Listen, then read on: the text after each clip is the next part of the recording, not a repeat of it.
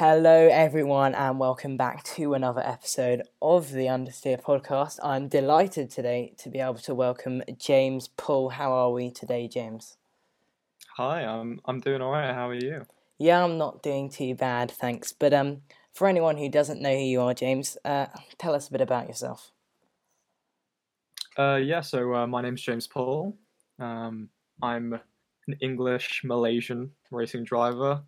Uh, I'm racing with R Motorsport in the GT World Challenge um, in the Aston Martin GT3. Um, I won my class at Spa 24 Hours last year, and um, yeah, looking forward to hopefully getting back to racing soon. Yeah, I think uh, I think uh, everyone. Do you have a date for when you are meant to be racing, or? Um, well, so I don't know if you've I don't know if you've heard the news about R Motorsport, but they've um, pulled out from the 2020 the 2020 season um, due to a lot of complications with um, not being able to have spectators and um, just not really it just doesn't really work out Yeah. from business aspects for the for the company. Mhm. Um, so probably not. I, I don't really have a, a date. Um, I'd like to maybe do some one-off races this year. Like I'd really be upset if I missed out on the Spa 24 hours. Yeah. Um, but I, I at the, at the moment I don't really have a, a date of when we're going to be back. Probably next year, 2021. Awesome. So um, let's talk about your karting career. So obviously, had a very successful karting career over in, I think was it in Asia, uh, where you were karting. Um, Yeah. What sort of point when you were karting did you think you know I can take this seriously as a career? Um, you know that this could be sort of something I could be uh, earning money from. Um, yeah, so I, I was about 12 years old actually. Um, so I was living in Asia and my family live in, in Singapore. And uh, I was flying for months at a time to Italy and uh, around Europe, but mainly Italy, um, for karting, for World Championship karting, European karting.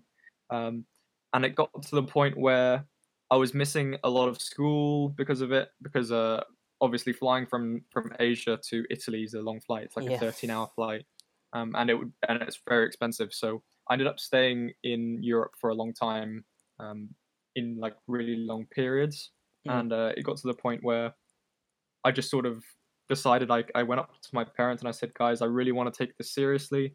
Um, you know, it's my dream. I really want to make this into a career, um, but I'm gonna have to move to Europe for sure to be able to chase that dream. Yeah. Um, and at first they were a bit skeptical because they I was only 12, 13 years old. Um, but uh, thankfully they were really supportive of me. Um, so I ended up moving to England when I was 13. And that was sort of really the catalyst for everything for this whole career, um, trying to move up the ladder of, of motorsport. And how important do you think your experiences were in karting uh, to make you the racer you are at the moment?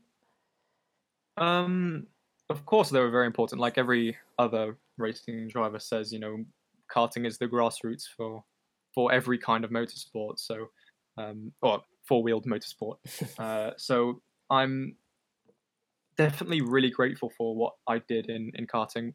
Uh, it got to a point though where there's a lot of politics in in karting with um, a lot of different things. So it sort of got to the point as well where um, I just sort of used it as a learning experience to move on into cars. Um, and what I also learned from uh, moving to cars quite early at 15, um, a lot of racing teams don't really know about about karting. Um, like they don't really know so much about who's winning what. Mm. Uh, but it's extremely, extremely important for everyone to, um, or f at least it was for me and for many of the people that I know that it it re- it gets you in the racing environment. It teaches you um, what the paddock is like. It teaches you what having to go to the stewards is like, or like you know having to go to drivers' briefings, and um, it's sets you up. it yeah it's it's it's the exact like ideal way to get ready for an environment which is really intense, like a a, a car racing paddock. Um, so I'm definitely fortunate to be able to have done all that stuff. And finally, on karting or the beginning of your racing career, was there a particular moment that sort of inspired you to get into karting, or was it just something you just tried as a one off and then loved it? Um, it was a bit of both because as a kid I was into football and lots of other sports like rugby and cricket and uh, tennis and stuff like that. But I was honestly so tragically bad at all of it, and um, my my mum tells me always tells her friends a story of her of my tennis and football coach going up to her and telling her to stop wasting money on getting coaching for me for all these sports oh. because I'm so useless. Um, and my dad, my dad was always into racing. He was always a motorsport guy. So, um, in my depressive state after realizing I'm terrible at all sports, that um, he took me to the uh, to the kart track, and then yeah, at at first I was very skeptical and I was really scared, but um, yeah, I got in and then straight away just fell in love. Awesome, awesome. So, obviously, you were very early into single racing cars. How much of a step up would you say it is from karting to sort of single as MSA Formula Championship cars you were in? Yeah, yeah. So um, it was called MSA Formula. Now it's British F4. Um, but it, it it feels as if you're learning a different sport completely. Um, like I said, you can't really use much of the karting like uh, skill that you have um, once you go to cars, and that's why you see a lot of karters, or yeah, so sorry, carters that they they could either be really really good in karts and then go to cars and be really bad, or they might yeah. be really bad in karts but they go to cars and they're really good. Um, I sometimes it's completely different. Sorry, I sometimes see oh. people who are uh, like who just suddenly come from nowhere. Like I think it was Drugovich who won F two. Was it last weekend? He yeah. he didn't have a great yeah, F three yeah. season, but then he's winning in F two. Yeah, there's there's many many drivers that that have been like that, um, and there's also drivers have been really good in karting that have gone to cars and not been so good. Hmm. Um, but it, you know, like like I said, you learn from karting. The most you learn is just the environment of the paddock, um, the environment of like racing and competing um, as well as like simple things like uh, racing lines and how to race and stuff like that. Yeah. But uh, when you when you actually move to cars to be to be fast in a car, it's a completely different um, skill set. So it's quite it's quite a massive jump. Um, but you at least feel comfortable in the, in the environment because you know what to expect from a racing environment. And are the feelings of a race car like obviously uh, they talk a lot about the pressure in your neck uh, in Formula One. Yeah are they completely different from karting to Formula Four as it is now? You mean like like phys- like physical? Yeah, physically. Physical kind of yeah, stuff?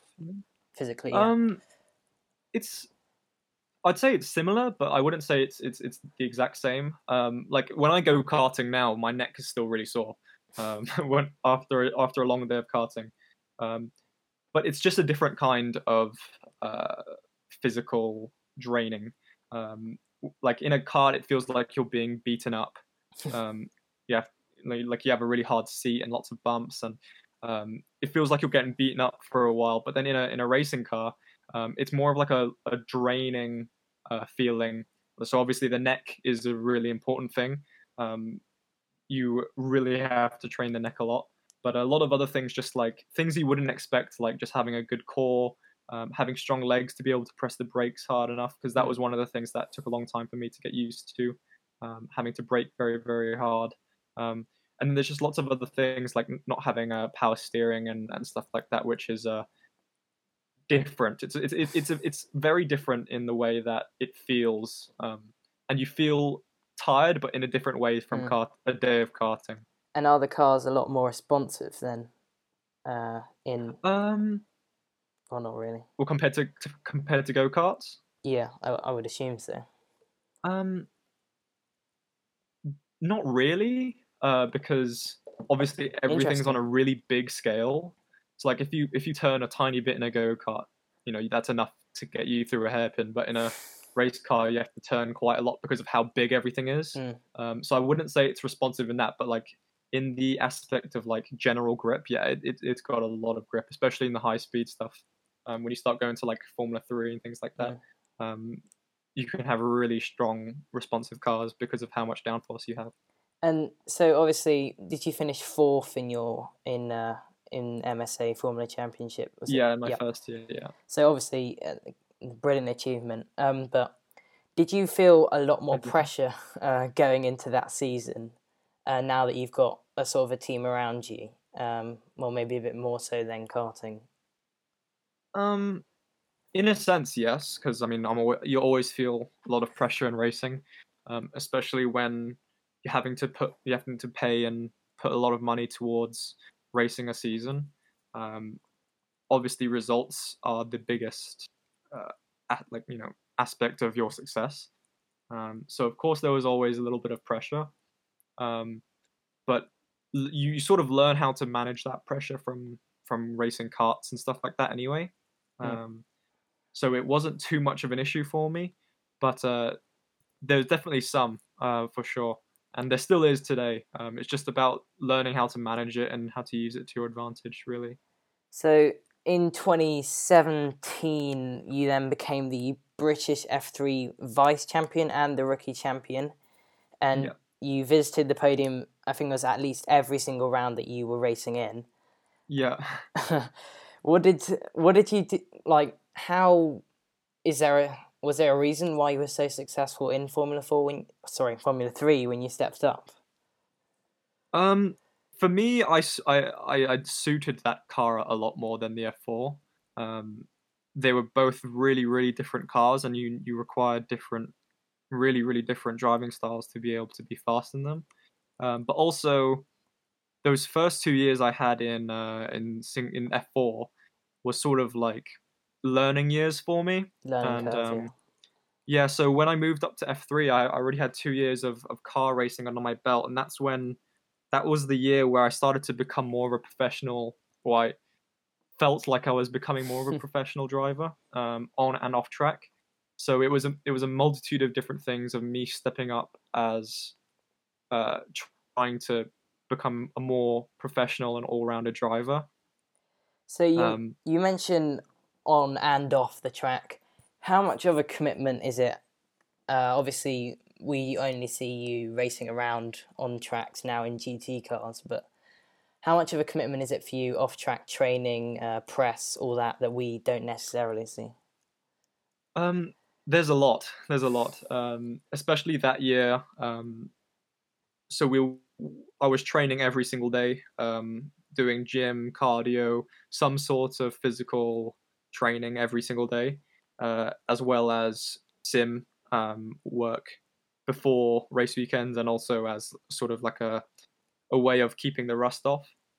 Um, and then yeah, so we we had to do press training, media training, things like that, um, which weren't too bad. You know, you only have to do a couple couple of those to really get the understanding and the gist yeah. of um, how to talk to press and stuff like that. But it's more it's more so to do with um, like preparing for races and like making sure that you're fit and making sure that you're still um, tip top of your game um, so that obviously when you go to tracks you don't have a lot of time to to drive and you don't have a lot of time to um, build up the pace and confidence. So you have to make sure that you're prepared enough that every time you go to a race weekend that you can just get there and get nailed and um, not have to spend time just trying to build up your own confidence and uh, by doing that, you have more time to develop the car and uh, develop your driving in any other way that you you sort of learn on on the weekend. Mm. Um, so uh, yeah, there's a lot of stuff that people don't see. I, I I feel like some people probably see just how much we have to do for fitness and stuff like that, but there's a lot of other preparation mm. stuff team we have to do. So in 2018, you made the switch to uh, GT car racing, it's always an interesting question for me. What made you switch from the single seater racing to the actual or the GT cars? Um, well, there was a, a, lot of factors. Um, the main main factor being money. Um, like most other racing drivers nowadays, that's the biggest thing stopping um, talented drivers become professional. Um, so we just we just couldn't afford to go further up in the in the single seater ladder because it just exponentially grows the price um, yeah. for each season. and um, you know even even if I was to go into another season and p- potentially win it, um, we didn't see any possible way of being able to afford or um, manage to find a seat for the, the year after that. And um, I mean, obviously, F1 is the goal. F1's the dream goal for me, um, mm. and it always will be. But we had to be realistic in a sense of we probably can't afford to get there. Um, and I would honestly be more than happy to just drive something and or race something and be able to have a career and to get paid.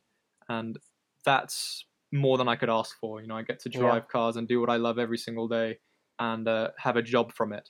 Um, and GT Cars has an amazing opportunity, or many, many amazing opportunities for young drivers. And uh, it's obviously a lot cheaper, but there's also a lot more um, roads to go down for career career um, paths. I always so, uh, it just enjoy watching. I always enjoy watching the GT um, cars because I always feel like uh, maybe with Formula One, there's obviously a lot that can go wrong, but I feel like with some of the GT racing, especially the 24 hour stuff, there's actually a lot yeah. more that can go wrong, which it makes it a lot more exciting yeah. from yeah, a watching point of view. Like, as much as I love single seaters, um, I'm so happy I moved to GT cars because for me, the racing is much more exciting. It's more pure. It feels like a more pure version of racing to me.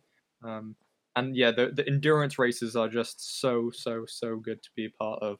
Um, and I have to say I prefer it over the, the single seater racing for sure. And obviously you get to race like super cool like Lamborghinis or those yeah. kind of cars. Yeah, exactly. It, it's it's much cooler trying to explain to someone, "Hey, I drive Lamborghinis," rather than, "Oh yeah, I'm driving a British Formula 3" because they don't really understand. So uh, that's definitely a positive for sure. so then last year, obviously you mentioned probably, uh, I assume one of the highlights of your career, uh, winning the Spa 24 hours on debut at the Spa 24 hour race. Yeah. What are 24 hour races like as a driver? Like, how do you routine yourself eating, sleeping, staying awake, all that kind of thing? Um, good question. I could go on for hours about, about how much we have to do. Um, a lot of people don't really understand how hectic and how d- demanding and draining a 24 hour race is. Um, so it's it's it's hard. It was hard to try and train for it before the before the race because we didn't really have uh, a plan of like a stint schedule. Um, so I didn't know if I was going to be driving at night or whatever. So I couldn't really. What I normally do is I like to sort my sleep schedule out before the the race weekend so that I'm in a nice rhythm um, and ready to go when I, uh, I get to the race weekend. But I couldn't do that for this race, um, so that made it quite tough. Uh, also, just getting out of the car after a three-hour stint is is so draining, and having to like go to sleep at you know eight or seven p.m., which is really really strange yeah. um, for a lot of us, is is is tough. And um, eating in at weird times when you're not used to when you where you're not supposed to eat it, be eating. Um, going waking up at 4 a.m. or 5 a.m. to get into a car and drive at 200 80 kilometers or whatever it is. It, it was very strange, definitely very, very, very physical. Um, there's nothing really like it. I, it's, it's extremely hard for me to get into words how hard and how difficult, but also how rewarding it was. Um, it's just, it's absolutely mental. Um, I think that's the best, the best way I can describe it. Um, and if you want to be a part of it, you just got to go there and, and see what it's like to really know and understand what I'm talking about. And do you have to then uh, diet yourself so that you're intaking like pro- a lot of protein, for example, or whatever, or carbs to keep yourself? Yeah, yeah, exactly. So I had to be eating enough protein that I'd be able to repair my um, sore muscles after a stint, but also enough carbs to be able to have the energy to go for three hours in the car without getting tired because um, it's very easy to to make stupid mistakes or um, potentially crash or you know, make mistakes for the team and um, let your team down if you're tired or if you can't handle driving for three hours or not being able to focus enough for three hours. So um, it was really hard to balance the perform like having to perform as well as having to rest and how important resting was um, in order to be more on the on your game when you wake up for the next stint. So um, this year, well, you were. I'm not sure if you were meant to be competing in the GT World Challenge uh, Europe Endurance Yeah. Cup, um, Yeah. contesting in the silver category. So Yeah. obviously, we talked about uh, your goal being F1. Um, well, it would be your dream, but um, what what are your uh, goals for maybe the upcoming couple of years? What sort of races would you like to ideally enter and win? Um, obviously, all of the GT, the GT World Challenge stuff, sprint and endurance. Um, those are my main, uh, like my my main championships that I'm focusing on. Um, so first of all, I'd like to be able to get good results in that for the team as well. Um, and then I don't know. I mean, there's there's many many kinds of races that I'd like to take part in, like at like Nurburgring 24 Hours or, or Daytona or Sebring or Suzuka, Bathurst, things like that, which would be really cool as well. Um, but those are sort of one-off like Joker races that we don't know if we'd be able to do or not. Yeah. Um, but yeah, first off, I'd like to be able to get a good, some good results for the team and show that I'm um, worthy of a of a pro seat with the R Motorsport guys, and then um, maybe a couple races in America or Japan, things like that as well. Um, but yeah, not sure about that. So I'm sure you get asked this question quite a lot, but I thought I'd just uh, fit it in there. Do you have a favourite track uh, that you like to go racing on? It's that's a really hard question for me because I I like a lot of of tracks. Um, there's not too many tracks that I don't like actually. Um, but if I had to choose, if I'd have to, I probably couldn't choose one. I'd have to say probably either Spa or Suzuka. Um, Any those reasons? Really really cool. Sorry. Any reasons for Spa or Suzuka? Um, well, for, for Spa, I think it's just a, a really good track. It it suits my driving style. I love the flowing nature. I love the um, undulation. I love the legendary um, history of the track. Yeah. and it's kind of same goes for Suzuka. Um, those tracks have been driven on by the greatest drivers in the world, and uh, it's just something about that energy of when you drive on the tracks like that. It just it makes you feel a certain way, and um, I love it so much. So obviously, we I mentioned uh, previously about uh, the pit stops. Obviously, they're highly impressive feats in all pretty much all forms of motorsports. But when you're actually switching drivers for like endurance events, Yeah. how often are you practicing practicing that? Because I'm guessing that more often than not, races are not one and one in the pits. Yeah. Um, so on the race weekends, we actually practice them every day. Um, we'll do maybe 10 or so rounds each of uh, driver changes with the other drivers. Um, and we might do some every once in a while during a test uh, a test day. But uh, yeah, during the race weekends, we're practicing basically every day, every session, and then uh, two or three times as well out, like in between sessions as well, um, because things can go very wrong in a driver change, and uh, especially when you start doing pro pro GT3, um, the driver change can save two or three seconds in the pit lane, which might not seem like a lot in the pit lane, but then if you go out on track and you've gained two, three seconds, or you've lost two or three seconds, it's it's a big difference, especially when everyone is so close, um, and basically like in a train in in, in sprint uh, GT3. So it makes a it makes a huge difference, and obviously uh, it's important to to be safe. So having like 100% confidence that you're completely buckled in and ready to go, um, instead of having to like change you know, like, move the pedals or the steering wheel or making having to like take your hands off the steering wheel to put the belts in while you're driving um, it's really important to not have that. So yeah we, we practiced it a lot.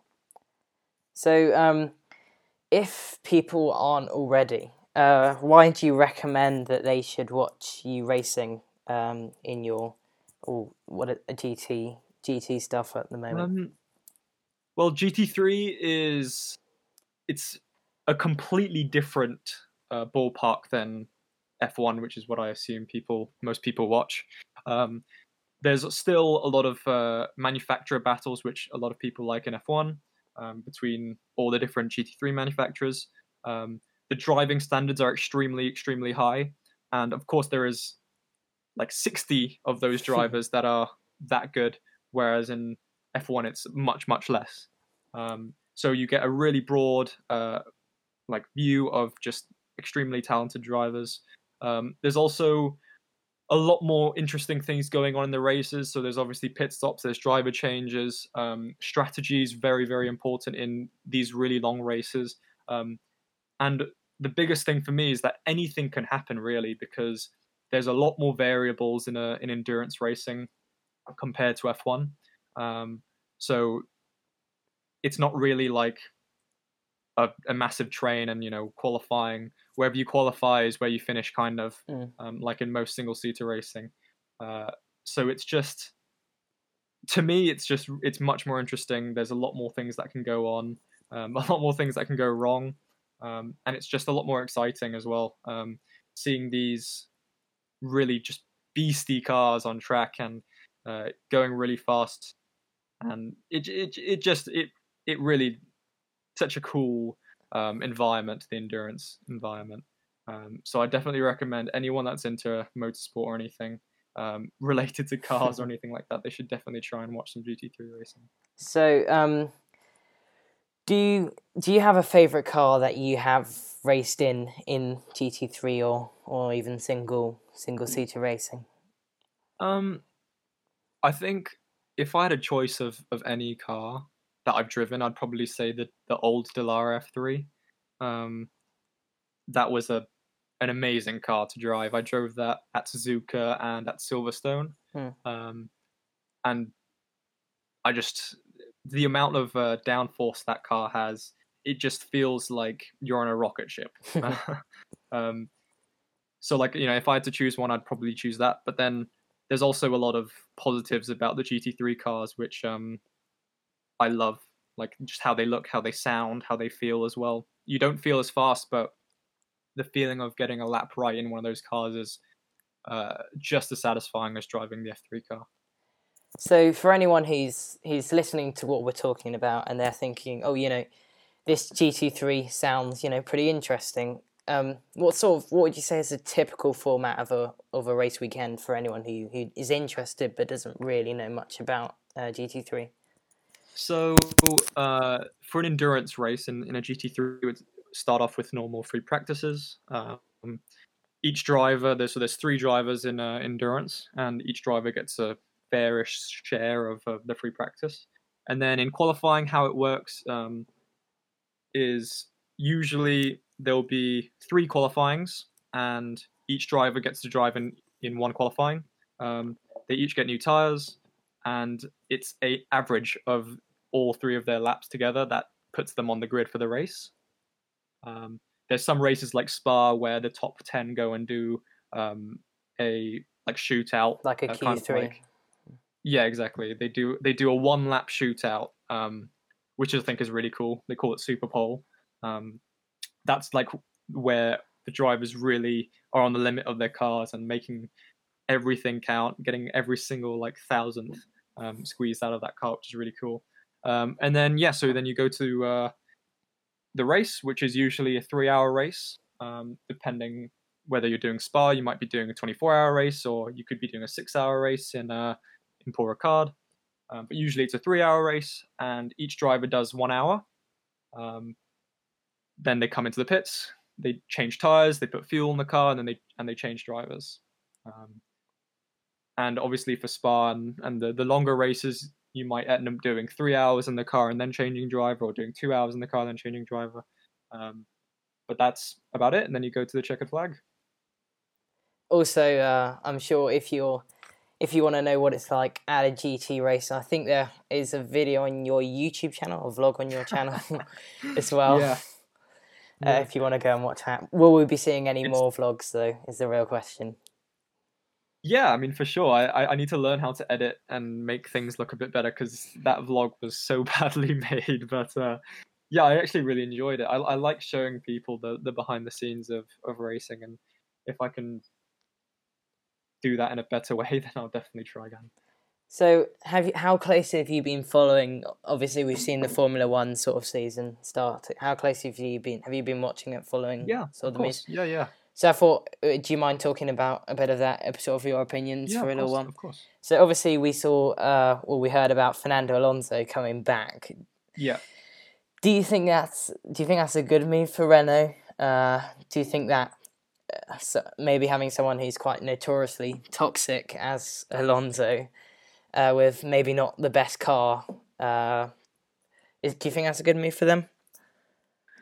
I think it was really their only move, to be honest. Um, you know, I I'm definitely one for having a younger driver come in, um, and I'm definitely a supporter of having younger drivers come in. But uh, unfortunately, they they can't really sign any of their drivers um, if they don't have a guaranteed super license. Um, it just doesn't really make sense on a business Mm. as for their for their team. Um, I think uh, I think they don't really care about the the environment, you know, like what you say, the toxic environment or whatever. Um, I'm sure I'm sure Fernando's going to bring massive followings to uh, to Renault and back to F1 for sure. Um, and all in all, I think I think Fernando is an extremely good driver. Um, whether or not he's in a good car, um, I'm, I'm, I'm, sure it's probably better than the McLaren that he was driving previously. Um, but I think it would be good for the sport to see him come back, and hopefully, I do I do think he's a very very good driver. So it would be good to see him uh, back where he belongs. I think. And what do you make of the possibility of Sebastian Vettel uh, maybe going back to Red Bull to replace Alex Albon? Do you think that would be a fair decision? Obviously, we've seen Red Bull pretty be notoriously ruthless with their driver changes, but Yeah. do you think even they would go that far uh, to just get rid of Albon, even after he's done nothing really that Um, badly? to be honest, to be honest, I doubt it will happen.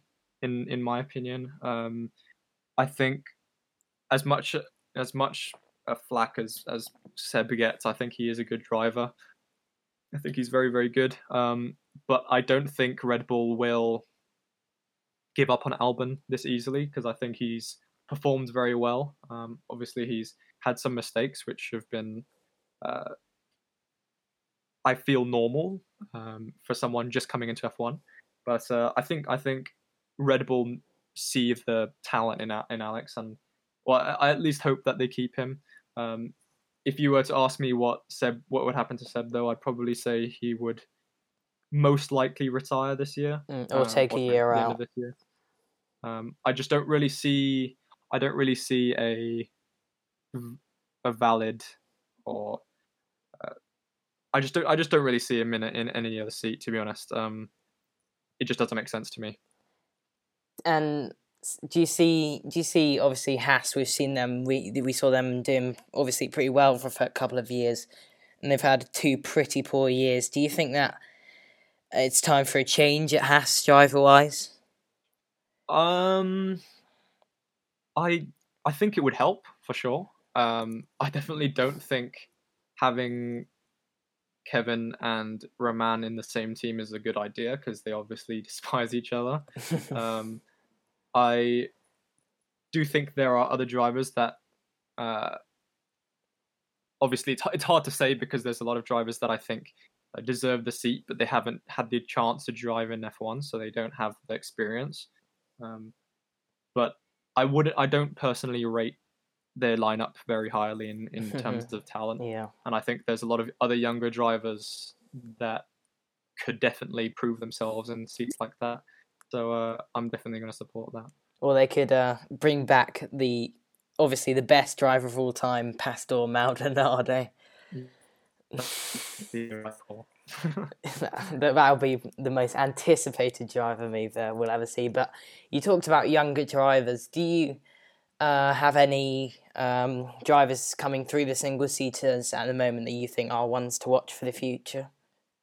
um, I, uh, I feel like most of the the the people in F3 and F2 are, are extremely good drivers. Um, I think obviously Joe is a really highly contested driver right now. I think he's extremely talented. I've always thought he was a good driver ever since I've known him since karting. Um, I think Nyck De Vries is still. Um, I still think he's a very good driver, and I think he has uh, some opportunities, or I'd hope for him to have some opportunities. Mm. Um, and then all, there's people like uh, Luca Ghiotto, who who also is part of R Motorsport, um, who I think is extremely talented. Um, Callum Ilott, uh, Drugovich, like you were saying earlier, have been very very good. Um, Anyone in Formula Three? Um, yeah, uh, like Matt Buchel's extremely good, I'd say. Uh, same with Lundgaard. Um, and it, it, it's kind of hard to say in F3 because I feel performing in F3 is a bit, or in at least in the new F3, it, it it's a bit of a red herring because people can go to F2 and do better or much much better or much much worse. I think. Mm. Um, Is it just a step up? Is is quite a lot between? yeah, it, it changes a lot from anything to F2 really. Um, from what I've spoken to people about, I haven't tested their car, but I've heard a lot of people saying that it's a really massive step. Um, obviously in, towards the direction of F1, so it's good. Um, but it's a really big step for people to get used to. Um, and a lot more focus on all the drivers.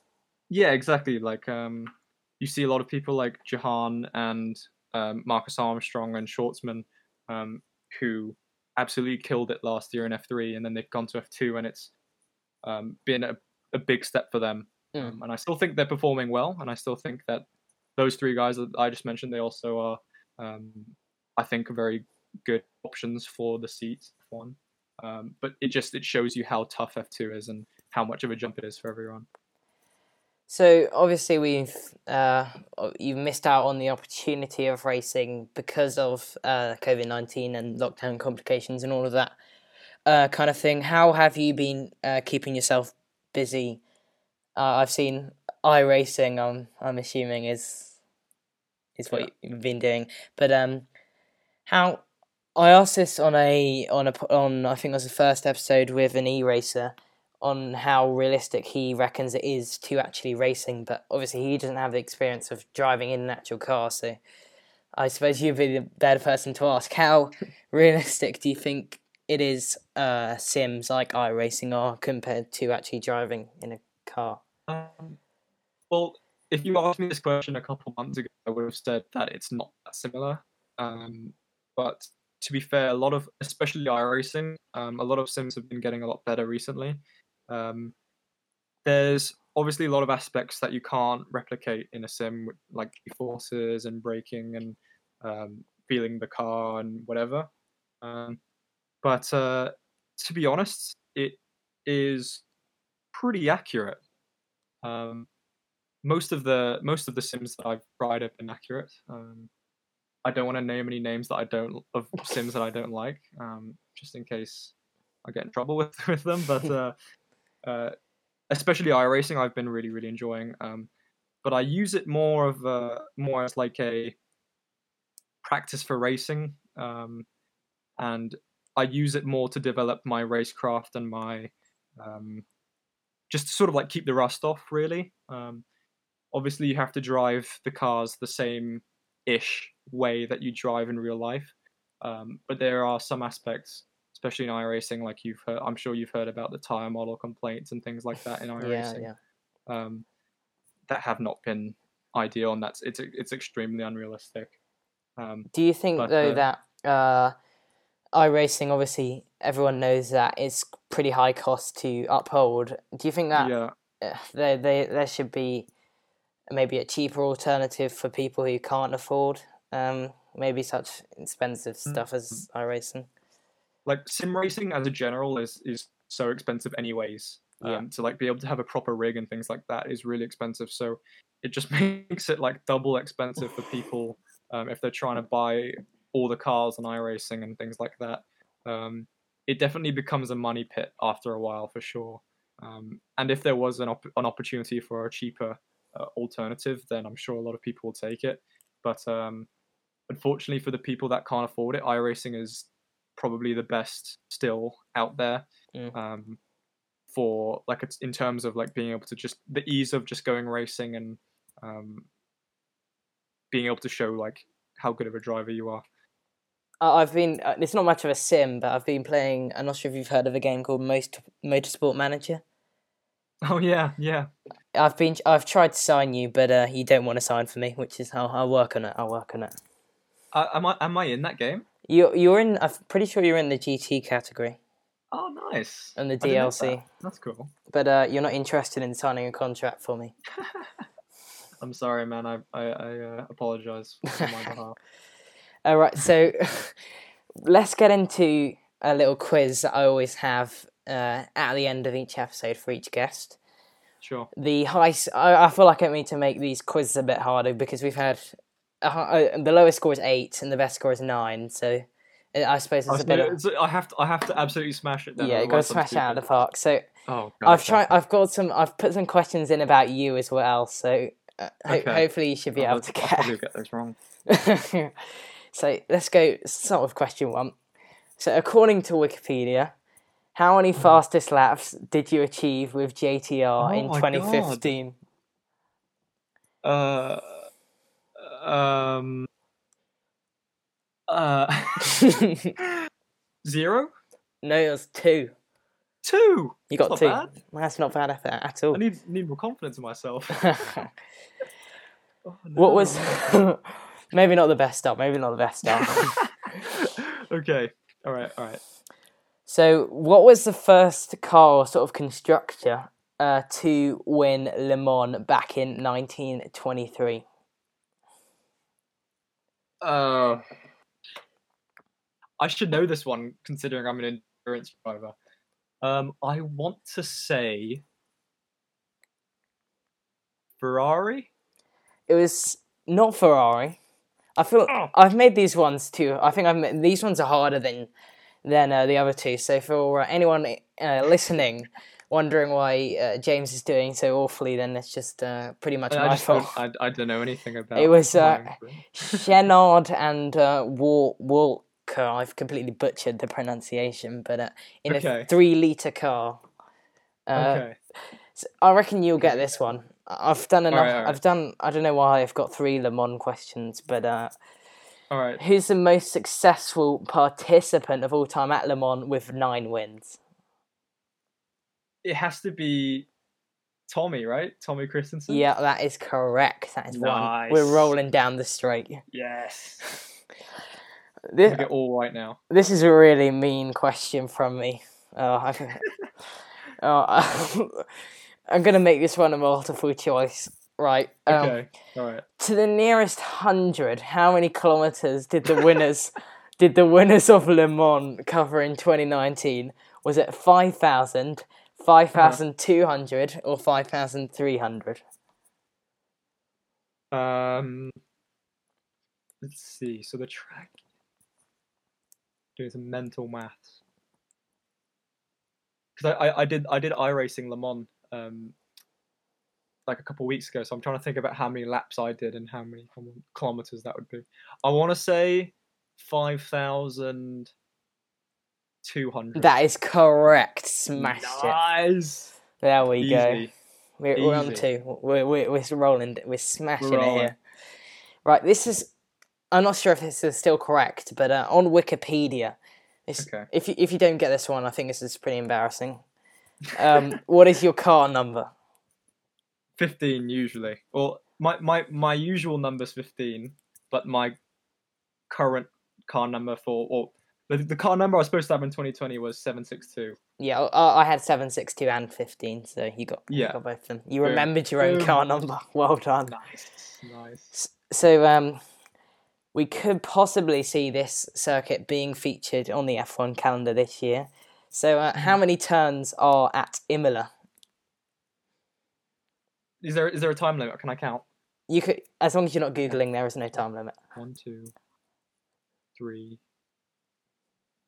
four, five, six, seven, eight, nine, ten, eleven, twelve, thirteen, fourteen, fifteen, sixteen, seventeen, eighteen. Is that your final answer? nah, um, uh, I'll give you a clue. That's not right. 19. I'm not sure. You're probably right, but uh, according to Wikipedia, it's 21. But I'm not sure how trusty. 21. I'm not sure how trusty It's because it's because the straight the straight's like five corners, isn't it? So Mm. it's kind of hard to tell, you know. it's it's kind of debatable. I, that's Well- that's one thing I was always I've always been so bad with is remembering corner numbers. I I'm used to remembering corner names from, for some reason. We'll give Like, you I, a I half guess point. it's the British racing thing. We'll give you a half point. Okay, cool. I appreciate it. So no problem. Um, this is uh, I doubt you'll know this, but uh, what is the average pit time? So this this one is just minutes, so no seconds involved. What is the Yeah. average? What was the average pit time uh, for the twenty four hours of Spa according to their website? Ooh. Um. Ooh. Okay. It's a very long pit lane, isn't it? Is it including the pit lane? I, I have no clue. Um. I, I, I'm I guessing want- so. I will say two minutes and thirty-four seconds. We'll, t- we'll take the three minutes. We'll take the three minutes rounded up. That is correct. Okay. Three minutes, really? Yeah, Damn. apparently, apparently. Yeah, because it's it's. I think it's because um, I don't know if you know, but they use both of the the pit lanes for Spa twenty four, so it ends up being like a ridiculously Yeah, long 'cause pit there are so many cars. Yeah. Yeah, exactly. Oh, so this Okay. one, this is quite a recent one for you. Uh, in 2018, how many wins did you achieve in the Lamborghini Super Trofeo uh, Middle East? Middle East. Um, I won. I did two weekends, and there was four four races in total. Yep, I, th- I think I won all four. you won all four, 100% Yeah. record. Brawn Nice. GP esque. Boom. Weird flex, but okay. Weird flex. This is uh, so obviously we've seen Fernando Alonso coming back in uh, to Formula Yeah. One. So I thought I'd include another a nice little multiple choice one here. okay, cool. How many wins does Fernando Alonso have in F1 to date? 34, 31, or 32? I th- I think it's gonna be bad because I I remember seeing this on my Instagram this morning. Um, I think it's thirty two. That is correct. boom. Yes. Uh, finally, can we make it 7.5? okay, I, I I need to get seven point five. I can't. Okay. What is the 0 to 60 miles an hour speed on average of a Lamborghini Huracan? Um, Only to one decimal point. three Lower, lower. two point eight. Two No, point. it's lower than that. It's lower. It's lower. Go on. I'll get- Lower. I I didn't hear Two anything. point two point six. I think I can give two point six. Two point six. What was it? It's two point five, but I think it's thirteen. The same thing. Jeez, We'll I didn't know that. Actually, that's that's really quick. Surprising. that's surprisingly quick. So, and that pretty much brings a conclusion to all I've got to waffle on about today. Cool. Uh, thanks everyone for uh, listening. Um, Yeah. James, if you want to check out James, you can uh, follow him on Twitch, I believe. He's streaming. Yeah. Is it James underscore pull on there? That's the one. Yeah. Uh, on. Twitter is at James Pull Racing. Um, what's your Instagram? James underscore pull as well on Instagram. Um, and I'm sure if you have any more questions about James, he'll be happy to answer them if you just uh, sli- sure. slide into those uh, DMs. Um, and uh, or you can look up look him up on the internet. Um, also, make sure to um, you know cheer James on when he's next uh, racing. Make sure he's winning. We want to get that four and four racing. We want to keep it going. Oh, yes. Um, but it's it's been a pleasure having you on, uh, Yeah, James thanks for having me. anyone, uh, if you're on Apple, please do uh, subscribe. And if you're feeling extra kind, drop that five star rating. on uh, Spotify, please drop that follow. YouTube, drop the sub, drop the like, drop a little comment in there. Um, Nice. sub to James's uh, YouTube as well. See some more vlogs. What's your YouTube? Uh, I think it's just James Pull. I think I, I'm I'm not that active on YouTube. But uh, hopefully, we'll get to see some more uh, uh, vlogs. Yeah, for sure, for sure. But uh, that that is it for all. Uh, thank you very much, everyone, and bye bye.